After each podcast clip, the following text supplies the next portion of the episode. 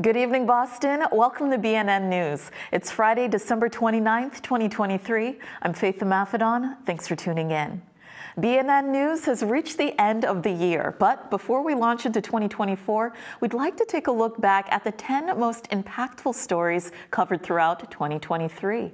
Starting at number 10, 826 Boston hosted their half, half, half, half, half marathon at Jamaica Pond this year, and even BNN crossed the finish line.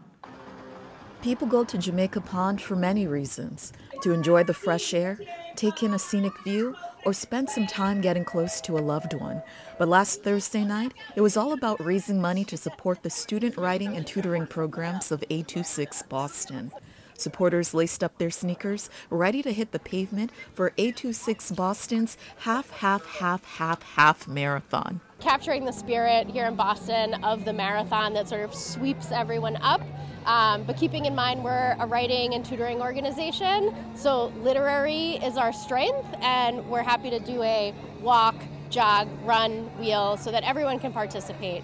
Headquartered in Eggleston Square, right around the corner from BNN, 826 Boston originally held its half, half, half, half, half marathon in Boston Common. For the last two years, it's taken place at Jamaica Pond.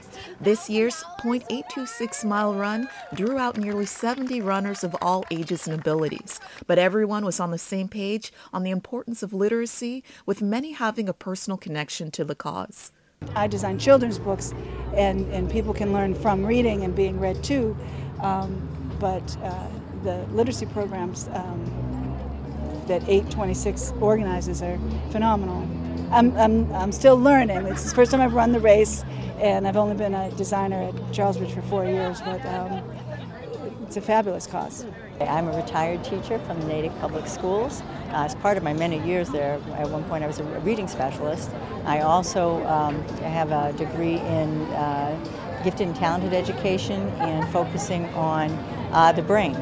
And when you read, uh, you develop your vocabulary, you develop your um, ability to um, problem solve, your ability to um, be um, discriminating and critique, and uh, it also, in terms of reading fiction, develops your sense of empathy. So it is very, very important that kids uh, be read to um, and that they become lifelong readers. Although I hadn't run for some time, the less than one mile marathon had me feeling confident.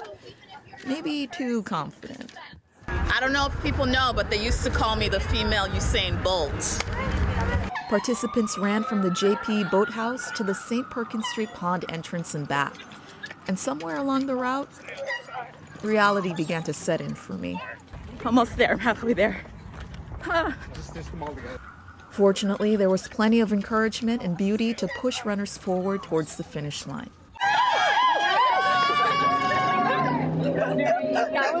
The gorgeous evening concluded with prizes for the first place finisher, as well as best costume, best finish line pose, highest fundraiser, and sprint fundraiser. However, the greatest prize was the spirit of the evening and the proceeds from the half, half, half, half, half marathon that will directly amplify the voices and stories of K 12 students across Boston. Reporting from Jamaica Plain, I'm out of breath. At number nine, Boston took a stand to protect LGBTQIA plus youth. On Sunday, Mayor Michelle Wu and the Mayor's Office of LGBTQ plus Advancement officially launched its newest initiative to protect and support young queer people in Boston, Amplify GSA.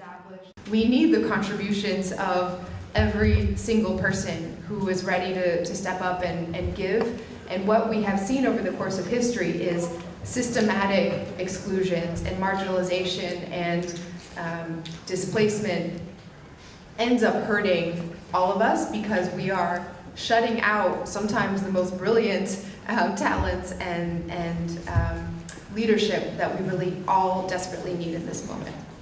GSA is a student run school group that unites LGBTQ students with their allies to build community within their school. Previously, GSA was an acronym for Gay Straight Alliance, but it's now more inclusive and is known as Gender and Sexuality Alliance.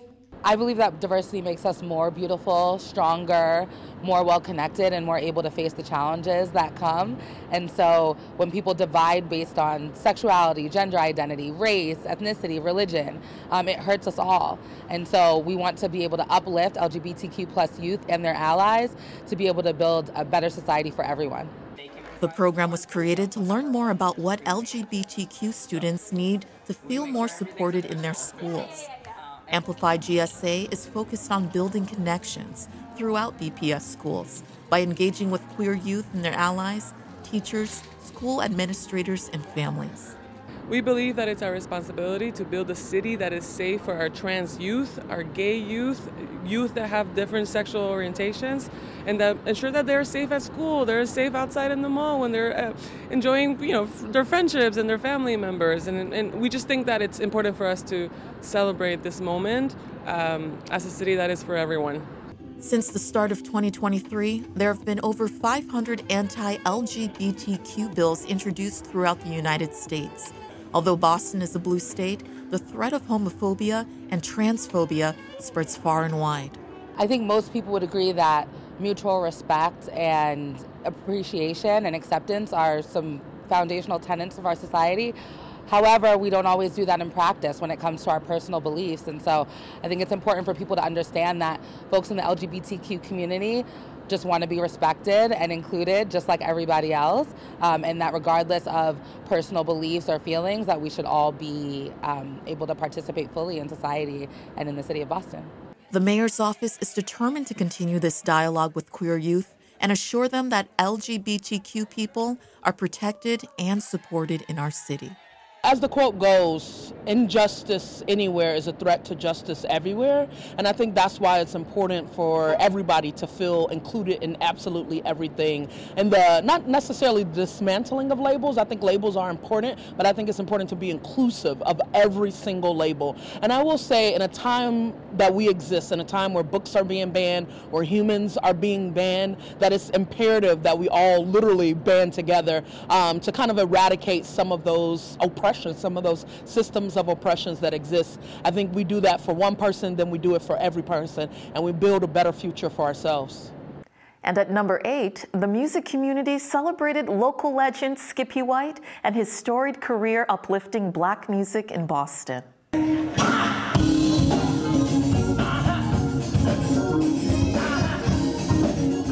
The energy was explosive last Saturday in Dorchester's Florian Hall. Music heads dressed to impress had an evening with Skippy White, a musical tribute to a living legend. And they weren't shy to hit the dance floor when the rhythms called out to them. It was easy to see why, with a talented lineup of singers spanning from gospel, soul, to rhythm and blues, handpicked by the Just Hum It man himself.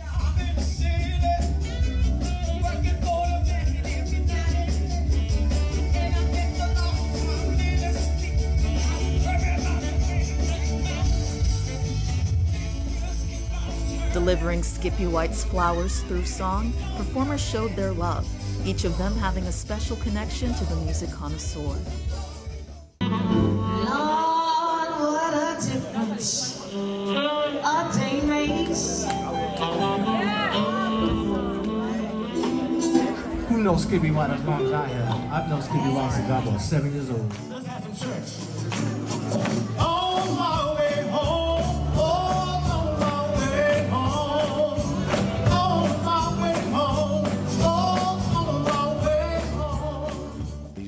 Record stop shop at uh, corner Washington Street, Northampton, back when the Orange Line was up in the air.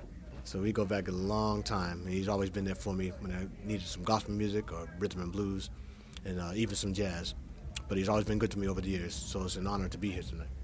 For 63 years, Skippy White shared black music, first on WILD AM radio waves, followed by his iconic record stores throughout the city. Anyone who has crossed paths with Skippy is grateful for his dedication. But one thing that set me apart at the record store level from other stores is that when the door opened and the customer walked in, I greeted them, shook their hand, made them feel welcome, because they were part of the family then.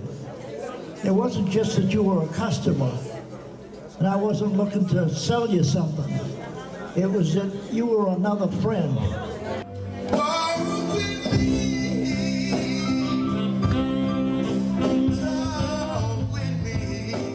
It's, it's the music is medicine, and for him to be the the flag waver for black music here in Boston, and to, to make sure that everybody got it in the community, is that that's that's what makes everybody want to be here to to support and show love to him because um, that music has kept us alive through through all of the craziness that we've gone through as a people, as a country.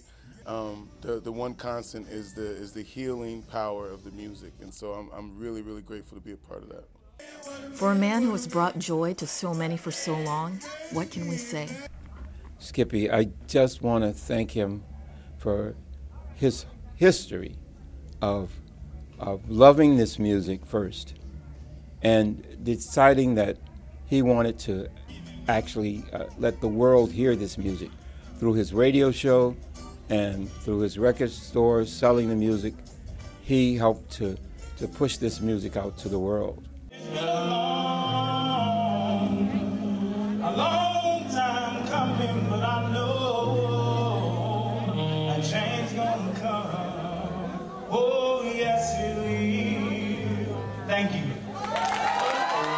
White will shine brighter than ever. I think the world of him. He's a great guy. Meet me on the dance floor. At last.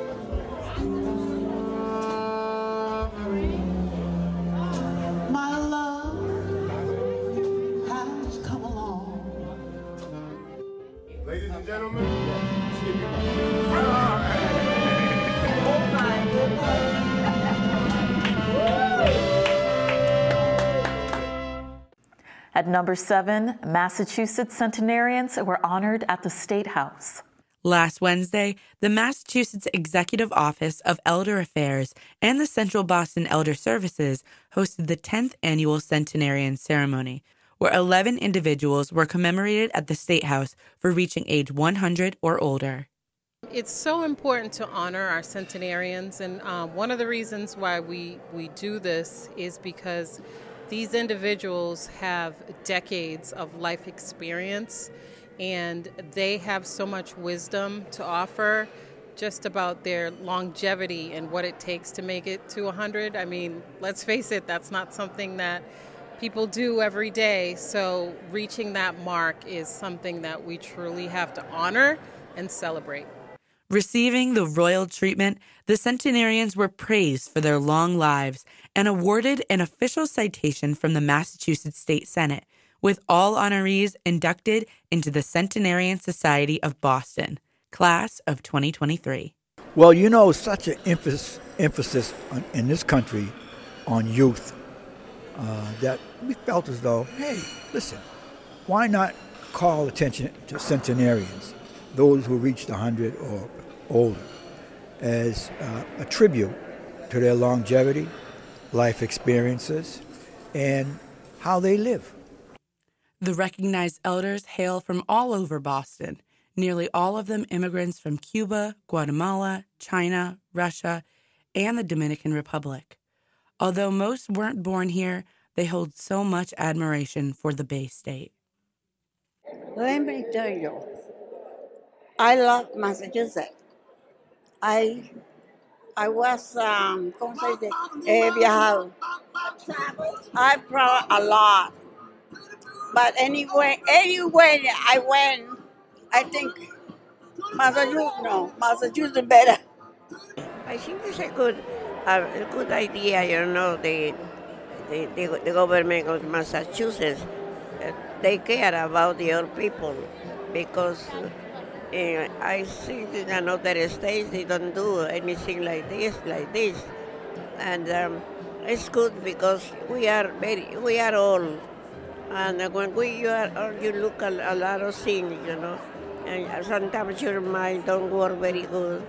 Or something like that is, is you, you become like a, again, like a, a, a new life. Despite their differences, they shared a common thread the importance of family. My good memory is, to having good life with my family. And for God giving me that health and strength that I should live a hundred years old. And regardless of the year on their birth certificates, these seniors are still full of life. And sing His to God above. With a century's worth of experience, they had plenty of wisdom to offer younger people. What's the secret to a long life? Do whatever I want. do whatever I want and eat whatever I want. Well, it's not a secret. The only thing you know is I don't drink because alcohol is not very good, and um, and especially to live with uh, with God. I don't drink, I don't smoke, and I keep on moving in. So I have to thank the Lord. Thank the Lord for that great thing He have done to me.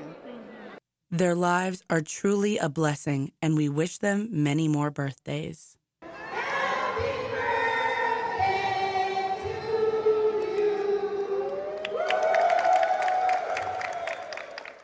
And what would BNN News be without our amazing interview guests? Here's a peek at a couple of our favorites from this year the Body Worlds exhibit with Dr. Angelina Whalley and Cirque du Soleil's Corteo with Stephane Allard. Body Worlds, The Anatomy of Happiness, opens in the hub of Back Bay this July. I would love to start with uh, you talking a little bit about what this exhibit is and what exactly viewers are looking at. Well, Body Worlds is all about you. It's all about life. Uh, each and every uh, of our exhibits holds a huge collection of anatomically dissected specimens that show everything that we have underneath our skin, all the muscles, nerves, organs, arteries, and so on. And this time, this exhibit is accompanied by a theme called the anatomy of happiness. And um, this is not meant to be a happiness guide to explain what happiness is or uh, what you should do to be happy. It is more to make people understand that happiness is a bodily function. And it is not only providing us this, with this beautiful feeling, um, but it is affecting our entire body system. It has an effect on each and every bodily system. For instance, people who are um, more satisfied in their life, who are more happy in their lives, um, they are less likely to experience a heart attack.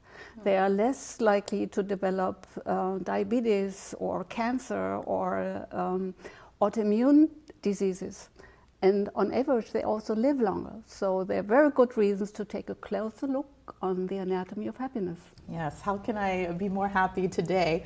And uh, many or all of the full body specimens are created through a process called plastination. Uh, would you care to walk our viewers through what exactly that process is? Yes, all specimens we have on the display are real. They are from people who have decided during lifetime to be part of it. So we have a body donation program where people sign in, and um, the specimens uh, they are preserved by a technology called plastination. That is a quite complicated process, but to put it very simple, it is a vacuum process that allows us to exchange the tissue water against a polymer, like silicone rubber, for instance. So uh, each individual cell that contained water before is now filled with the polymer, and that renders the specimen dry. It is odorless, you can literally grasp it. Um, and what is very important for an exhibition like Body Worlds is we can preserve it in a very beautiful, nice to look at uh, way, so that even if you come with hesitation, whether you can stand it or not, um, it is um, that it is really wowing our visitors. People feel so much surprised and uh, glad that they had this opportunity to see and experience firsthand what they are made of. Because when walking through the exhibit, what is very typical, that people start to see themselves inside these specimens. It is like self reflection without a mirror. Hmm. And to many people, it's so powerful that very typical they say, I got a complete different view on my inner self, and never again will I take my body for granted. And uh, speaking of Corteo, what is the story behind the show, and what are you most excited for audiences to see? Well, Corteo is a celebration of life. It's a family show. The main character, Mauro, is uh, revisiting his life through acrobatic numbers, actually, very high acrobatic numbers. And it's a celebration of life happiness. It's very poetic um, and it's beautiful. Hmm. And I'd love to talk about your journey with the show and the music. You've been part of the Cirque du Soleil family since 2002. You joined the Corteo cast in 2009, took some time away, and then you returned in 2012. Uh, what are the new things that you've discovered about this show and your music as a violinist? Bob, during these years, we all grow. Uh, I continue doing music, doing a lot of experimental music. Uh, I love to improvise. So, coming back to a show, my goal now, because we repeat that show, you know, we've been doing a lot of shows, is maybe not to play always the same thing, you know. So, that's the main goal for me. It's a challenge because it's very easy. If I don't think, if I just play, it's not even me that's playing, it's the finger that goes because it's so much in my ADN, you know, my, in my blood. Hmm. So the challenge for me is just to try to play something different every show.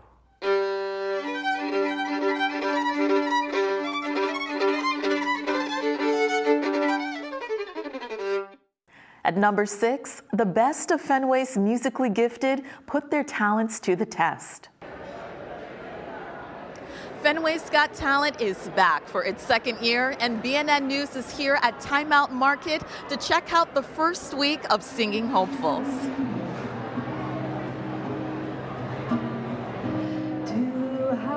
So it's really a place where you can just come and experience a great night.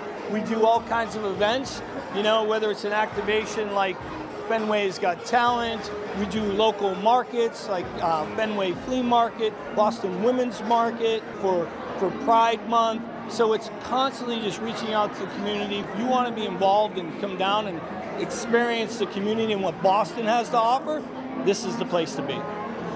And it's a really great community, you know, having all these tables, community like family family style kind of stuff where you just come and you can start conversations and meet new people um, I think that that's really exciting. And then just competition in general, especially when uh, when you feel like you're going into it with um, hope and support for everyone else who's also competing. That it's just like we're just here, we're doing our thing, and I hope for the best for everybody.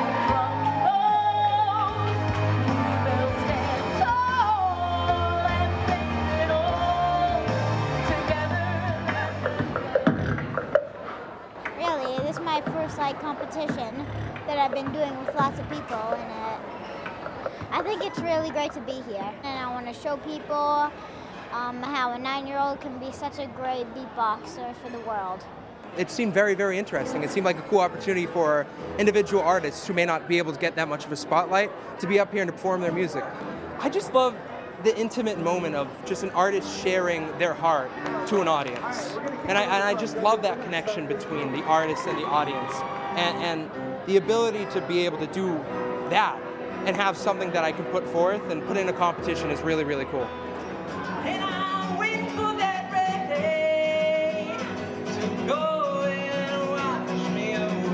Everyone has their own style. I'm sure we're going to see uh, different genres. Uh, different musicianship. What I look for is consistency, your enunciation. Are you feeling the music? But I think what it is is your interaction to be able to draw the crowd in, no matter if you're a singer, you're playing the piano, or a different instrument.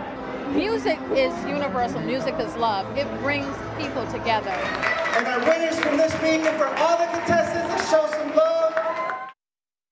At number five, a new market representing the African diaspora had a smashing grand opening. After months of anticipation, Nubian Markets finally opened their doors at their grand opening event on Wednesday. The cafe, market, halal butchery, one stop shop welcomed dozens of guests to experience a fresh, healthy food source that serves its community to the fullest. The project started more than 15 years ago as a dream of owners Ishmael Samad and Yusuf Yassin. They wanted to create an oasis in what some deem a food desert by building not only a source for natural food, but a community meeting place. State, city, and spiritual leaders gave their thanks and gratitude for the new Roxbury Hub. We already know what a space like this is is going to mean that it's much more about the products that are being offered which are directly connected to residents' cultures and and communities and families and stories but it's also just a hub and a space for people to build community itself. This is a partnership between the people who are consuming and the people who are providing what we consume. And if they're trying to provide for us all the things that are lawful and good and wholesome, and another word, ladidun, which means delicious, then I think we should give them the support that they need. Senator Liz Miranda got the crowd hyped up with her Roxbury pride. Roxbury love is in the house! Okay, okay, she presented Ishmael and Yusuf with a state citation in honor of their contribution to the Roxbury community and for their tireless efforts over the years to make it happen. Following the red ribbon cutting, customers flooded inside to check out the new digs. Fresh halal meat, organic fruit, and all natural ingredients are just a few of the incredible highlights of the store. Over 30 black owned businesses are represented throughout Nubian markets, thanks in part to Sharif Abdul Malik, owner of We Buy Black. Typically, when we go somewhere and shop, 99% of the people who are shopping is from our community. But yet, 99% of the product that's inside of the stores is from somebody else's community. Right. And the stores that don't belong to us. And the stores that don't belong to exactly. So we have um, it's this is a triple win for all of us. It's a win-win-win, and those are the type of opportunities that we should look for it's just nice to be able to have this ownership, to be able to, to have ownership of a space, to put Sweet Baby Ray's on the bottom shelf, you know, and put Kamal's hot sauce right in the middle. You know what I mean? Right when you see it. That's power. Nubian markets would not have been possible without the investment from Boston Medical Center, who realized that Boston residents need reliable, healthy food in order to live long, healthy lives. So we know we have to do more than provide excellent, compassionate health care. We work outside our hospital walls, where we engage in partnerships to remove barriers to wealth creation in our communities because we know that wealth is health. Mm-hmm. To that point, Nubian Markets is a unique and transformative endeavor. From the very, very beginning, Ismail and Yusuf have had laser intentionality to creating an ecosystem of building wealth through ownership of the business. The hope is to create more locations throughout Boston and eventually the state. After all, it is Nubian markets, as in multiple, so plan to see a lot more of Ishmael and Yusuf in the future. Our number four BNN story was a celebration of Roxbury Community College's 50 years educating the community. Saturday, May 13th, the block was lit as Roxbury Community College closed out its three day homecoming celebration with the Community Block Party.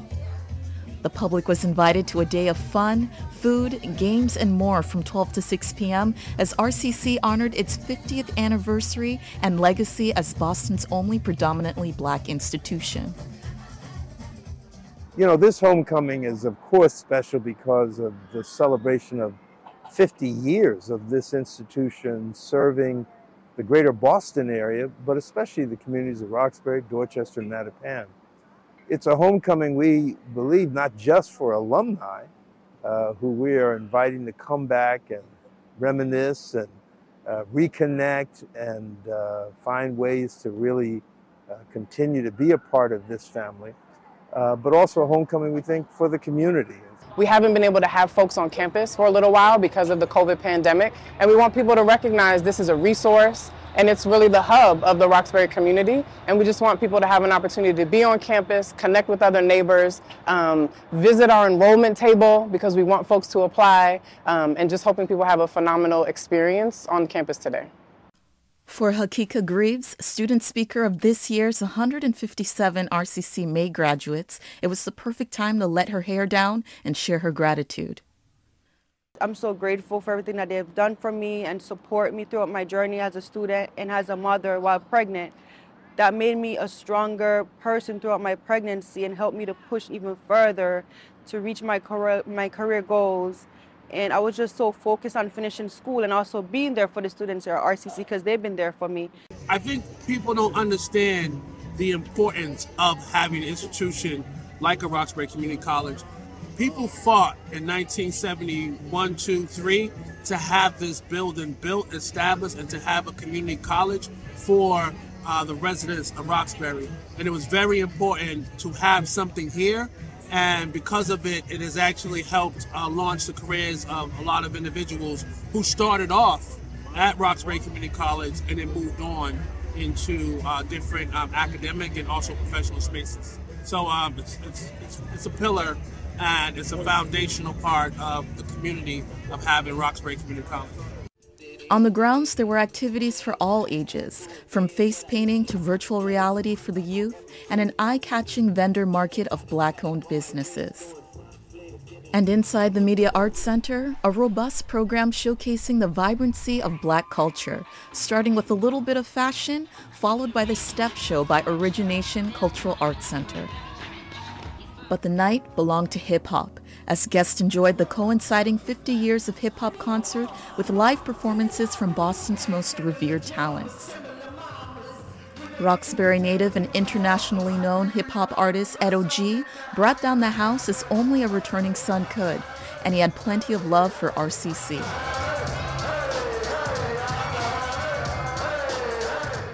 So, and it's always great to perform, you know, at home. I mean, we usually perform out of town. We're not here, so to perform in Roxbury, 50 years of hip hop, 50 years of RCC, it's amazing. I think it's um, it's just a great resource for you know young kids who want to have uh, further their college. It's a great place to start. It's a great place to start and get a finish, or to get a start to, to springboard you if you want to complete more uh, schooling, it's just a nice resource to have in a community um, right here in Roxbury. I like to believe that, um, that you know our ancestors are looking down and feeling very, very pleased because people had a vision that this was a college for the community, by the community, and that it would be owned by the community. And we're hoping that uh, that legacy and that vision is being lived today. So I'm hoping that uh, I think they're feeling good about what they're seeing here on this campus today. And now, before we get to our top three stories of 2023, take a look at two interviews that resonated with our BNN News team. The Reparations Task Force with Joseph Feaster Jr. and Carrie Mays, and the Boston Pride for the People with Adrianna Boulin. Wonderful. And one of the beautiful things about the task force is the, the range that it covers in terms of the people and the experiences and the voices that are coming to the forefront. Uh, and I'm curious for the average black young person in Boston, how will this uh, task force affect the change in the life that they can see? Yes. Um, so, one, this means a lot to me as a young um, black woman, especially somebody who is of African descent of slavery. Um, my great great great grandmother was a slave from mm-hmm. Alabama. And so, um, to me, I think this is about this is a learning experience for me as a young person to learn about my history because unfortunately, our school systems throughout the whole entire country is not truly reflecting, um, you know, the travesties and the depth of what slavery was, and also just what also what happened before slavery. And so, as we see this national fight for critical race theory and just for our humanity to be heard in our curriculums, for our humanity to be recognized, I think this is the learning experience for me as a young black person, but also for you know my sisters, my brothers, um, and for a lot of people my age, for us to really examine some of the historical harms that has happened, but not how the historical harms have affected us, but also how can we heal those harms, right? And a lot of people say that young people are the future.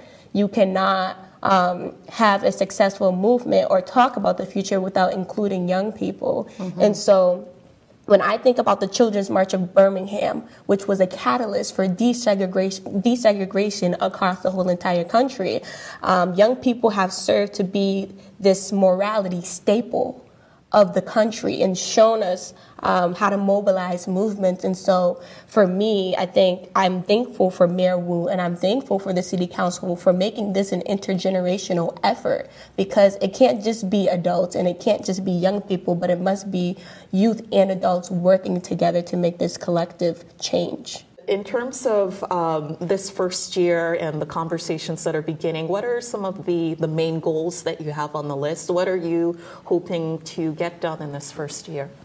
Well, let me talk about that for a moment. And I, and I just want to say, Faith, you can see why Carrie's on this committee. Yes. Um, you know, and the intergenerational one, I'm on the other end of that spectrum that uh, from Carrie. And I feel that's my responsibility to be that type of mentor. I want to be able to pass the torch to Carrie to take that type of leadership. Uh, you know, and uh, you can see that she will be integral in terms of the conversation and the thinking that we have within the task force. So I'm, I'm, I'm feel blessed that um, the mayor had the foresight in order to have her on this committee. Uh, she's uh, definitely a, a, a morning star. Um, our responsibilities on the task force emanate from the ordinance that the Boston City Council created back last December, in which the mayor signed on to. And it creates the number, the members of the task force, uh, which there are 10 of us. It creates, there are three phases. Uh, our term is until December of 2024. Um, there are three phases, and one of the first things we're going to do is what Carrie referred to we're going to get we're, we're going to issue an RFP to get a historian because we want to get the facts. We're going to start from the facts. Mm. Then we're going to be able to we're going to go out in terms of listening tours. So we're going to have people give us the facts, give us the listening tour. Obviously, our own internal discussions as a task force. We'll, there's expectation in the ordinance that we produce something by June of this year Maybe we will, maybe we won't. It depends upon how quickly. We'll, we'll be meeting within the next week for our first meeting of the task force. And then at the end of the day, unless they extend our time, December 24th, our, our task force will, will end. But I want to leave you with at least, and this is Feaster thinking because this isn't, we haven't met as a, as a commission. But I really think there are four questions that need to be asked on this question of reparations. One is, what is the debt? Mm. You know, so you got to determine. Uh, Carrie talked about his family, her family history from Alabama. Mine's from South Carolina. Hmm. You know, uh, uh, uh Fairfield, South Carolina, Winnsboro, South Carolina, to to uh, Kings Mountain, North Carolina, to 117th Street in Harlem, New York, to the Bronx. Hmm. So you know, so you you so you know, am I directly affected? Don't know, but in terms of my ancestors were. The other question is, who is eligible for reparations? Yeah. We have to define that, uh, you know, and that's going to come through this process we're talking about. If we determine that, then we got to determine who pays.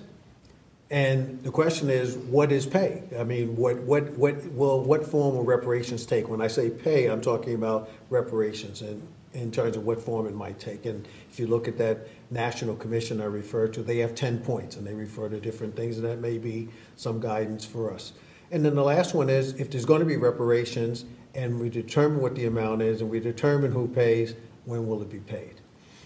So we may not be the one to answer that meeting the task force, but I believe that those are the questions that will need to be answered for us to get to the end point. Adrianna, you look lovely, and thank you for joining us in the studio today. Thanks so much for having me, Faith. It's a complete pleasure. Uh, I'd love to start with Boston Pride for the People. How did it get started, and what set you all in motion?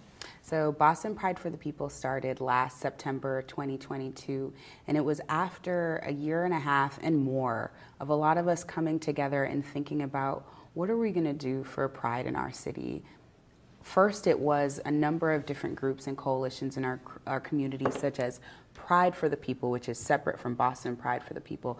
Pride for the People were a group of leaders, organizers, and other folks in our community who came together to hold the previous organizers of the Pride in Boston accountable to the communities that they weren't including, the voices that they weren't centering. And when different leaders in the community noticed that what was being called for wasn't being people weren't taking responsibility for that work and um, taking the recommendations that were made that organization dissolved and many different leaders came up and created efforts. And throughout the year there were efforts like pop-up pride that was organized by a few members of pride for the people and members of now boston pride for the people. So our start um, after pop-up pride i remember fondly going to the group and I'm, i participated as a speaker in there. And i said it was so amazing what we did and I'm, i want to get together like let's all get together and move forward planning for next year. So at the end of the summer we came together and september officially started boston pride for the people and have been meeting weekly and then daily since then to really work on as volunteers 100% volunteer led this work that we're moving forward together. That's incredible and we're, we're so glad that you're here. And what are some of the core values of boston pride for the people we have four principles.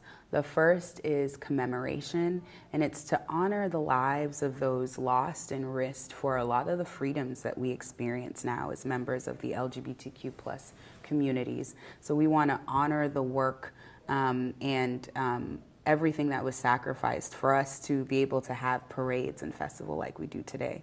The second is educate. We do have freedoms that people lost their lives for and risked their lives for for us to live today. And there is so much more that needs to be fought for. Our trans and gender diverse community are under attack. Our youth are under attack. People are trying to seek gender affirming care. People are trying to be their human selves. There's a lot of work to be done in our community and other communities and the first way to make that change is to be aware that the change needs to be done. So, in addition to commemorating the work that's been done, we also want to educate people on the work that still needs to be done. And for the work to be done, the third value, empower. People need to feel empowered. They need to be put in positions where they can make change. They need to be given the resources and tools to be to make those changes, they need to be believed in, truly believed in. Um, and the fourth is celebration, because we're worthy of celebration, and it's important that people in our community know that, see that, and have the spaces to do that. And those values are really at the foundation of the work that we do with our two aims. One is to plan the city's parade and festival, and two is to uplift the work happening throughout our city this month and the rest of the year um, because there's so many groups, organizations, and leaders doing work. We don't need to recreate the wheel. We need to support the wheels that are already in motion. Speaking of celebration, on June 10th, you threw the, the parade, the Boston Pride for the People Parade and Festival. What were some of your favorite memories from the day? Seeing everyone's joy. This morning I was on social media and I saw someone post that it was their first pride. It was a young person and it was a bunch of young people, and I just could not. It was so lovely. It was so, so lovely. So, what has been my favorite part is seeing the joy, seeing everyone interact with pride. I think there's a lot of different ways to interact with pride and pride activities and festivities, and seeing people do that in their own way has been so beautiful. At number three, the Boston Embrace statue was welcomed with open arms.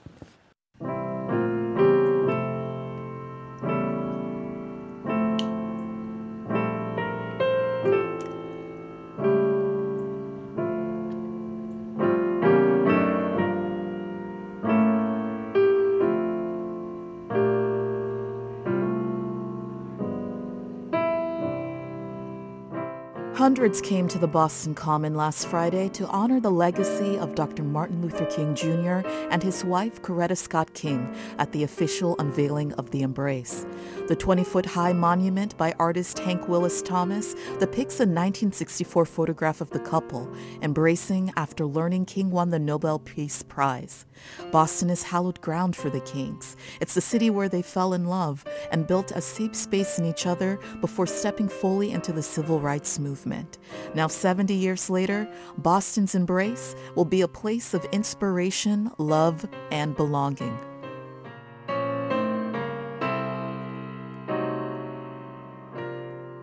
I feel that they are somehow with me, that our spirits are joined in the quest for a just, loving, and peaceful world. I am very proud to be their granddaughter, but I am also challenged by their inspiring legacies of vision, and courage, and hope, and healing. But I know that I am not alone. There is a sense in which we are all children and grandchildren of Martin and Coretta Scott King. They never mocked American ideals. Instead, they lived them by caring about the left out and the left back, hearing the unheard, seeing the unseen, calling out the inescapable link between the mighty and the meek. They lived American ideals by being the light that drives out darkness. And to many in the moment and many more through the echoes of time, they gave us a reason to hope. And it's here where from this day forward, we will gaze up at interlocking arms and see it as a call to action for a more equitable and inclusive society. Because our greatest strength is our people, our greatest strength is in one another.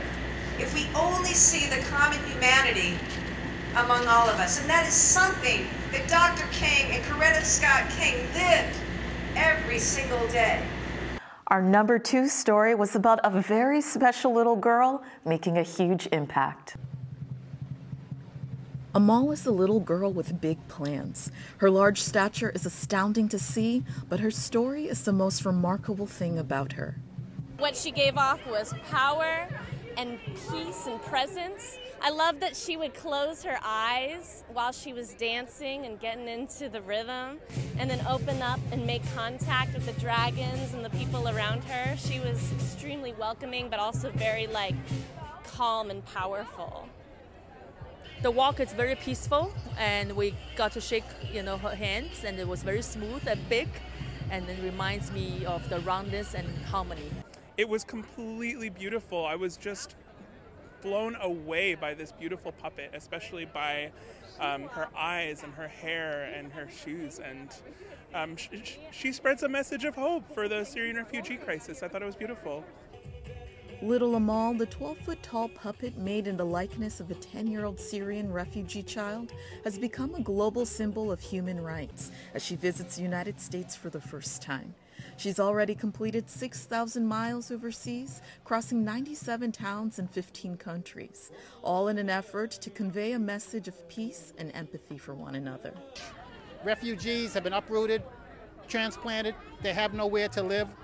We may think we have it tough here in the United States, and many of us do, but believe me, to be a refugee, to have an entire town, village, an entire city in some cases, uprooted and told to move, and can't even find water.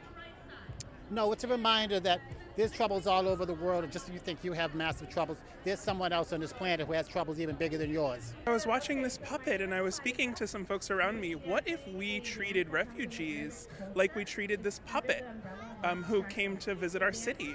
What if we greeted them with respect and joy and welcomes them into our communities? Um, these are folks who are going through um, unimaginable hardship um, and um, we need to make sure that we're treating people um, like hu- the human beings that they are with empathy and with kindness.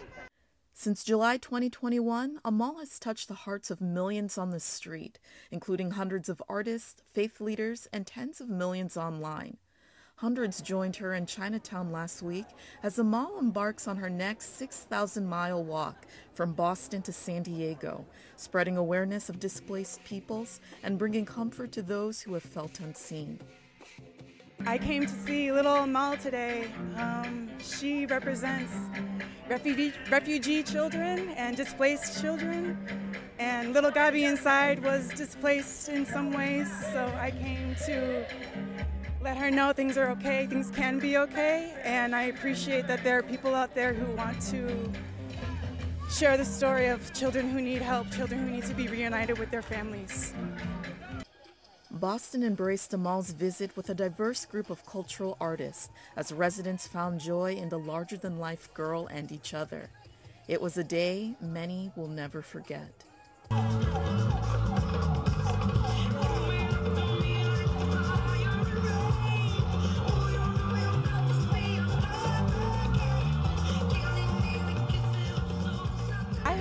Little kid who's scared sees little Amal and says, I know there's people who care about me and want me to be okay. I hope they find their community, they find their friends and their family that love them, and find support, find safety. And I hope, I just hope Little Amal inspires people to be that safety for their community. Before we get to our number one story of this year, we want to shout out our amazing news interns Michael Templeton, Aiden Stein, Sam Bulos, and Karen Soy. Aiden Stein visited Downtown Crossing earlier this month to find out what residents are grateful for in this BNN on the street. We're here at Downtown Crossing at a holiday market where local craftspeople, residents, and performers are sharing the holiday spirit.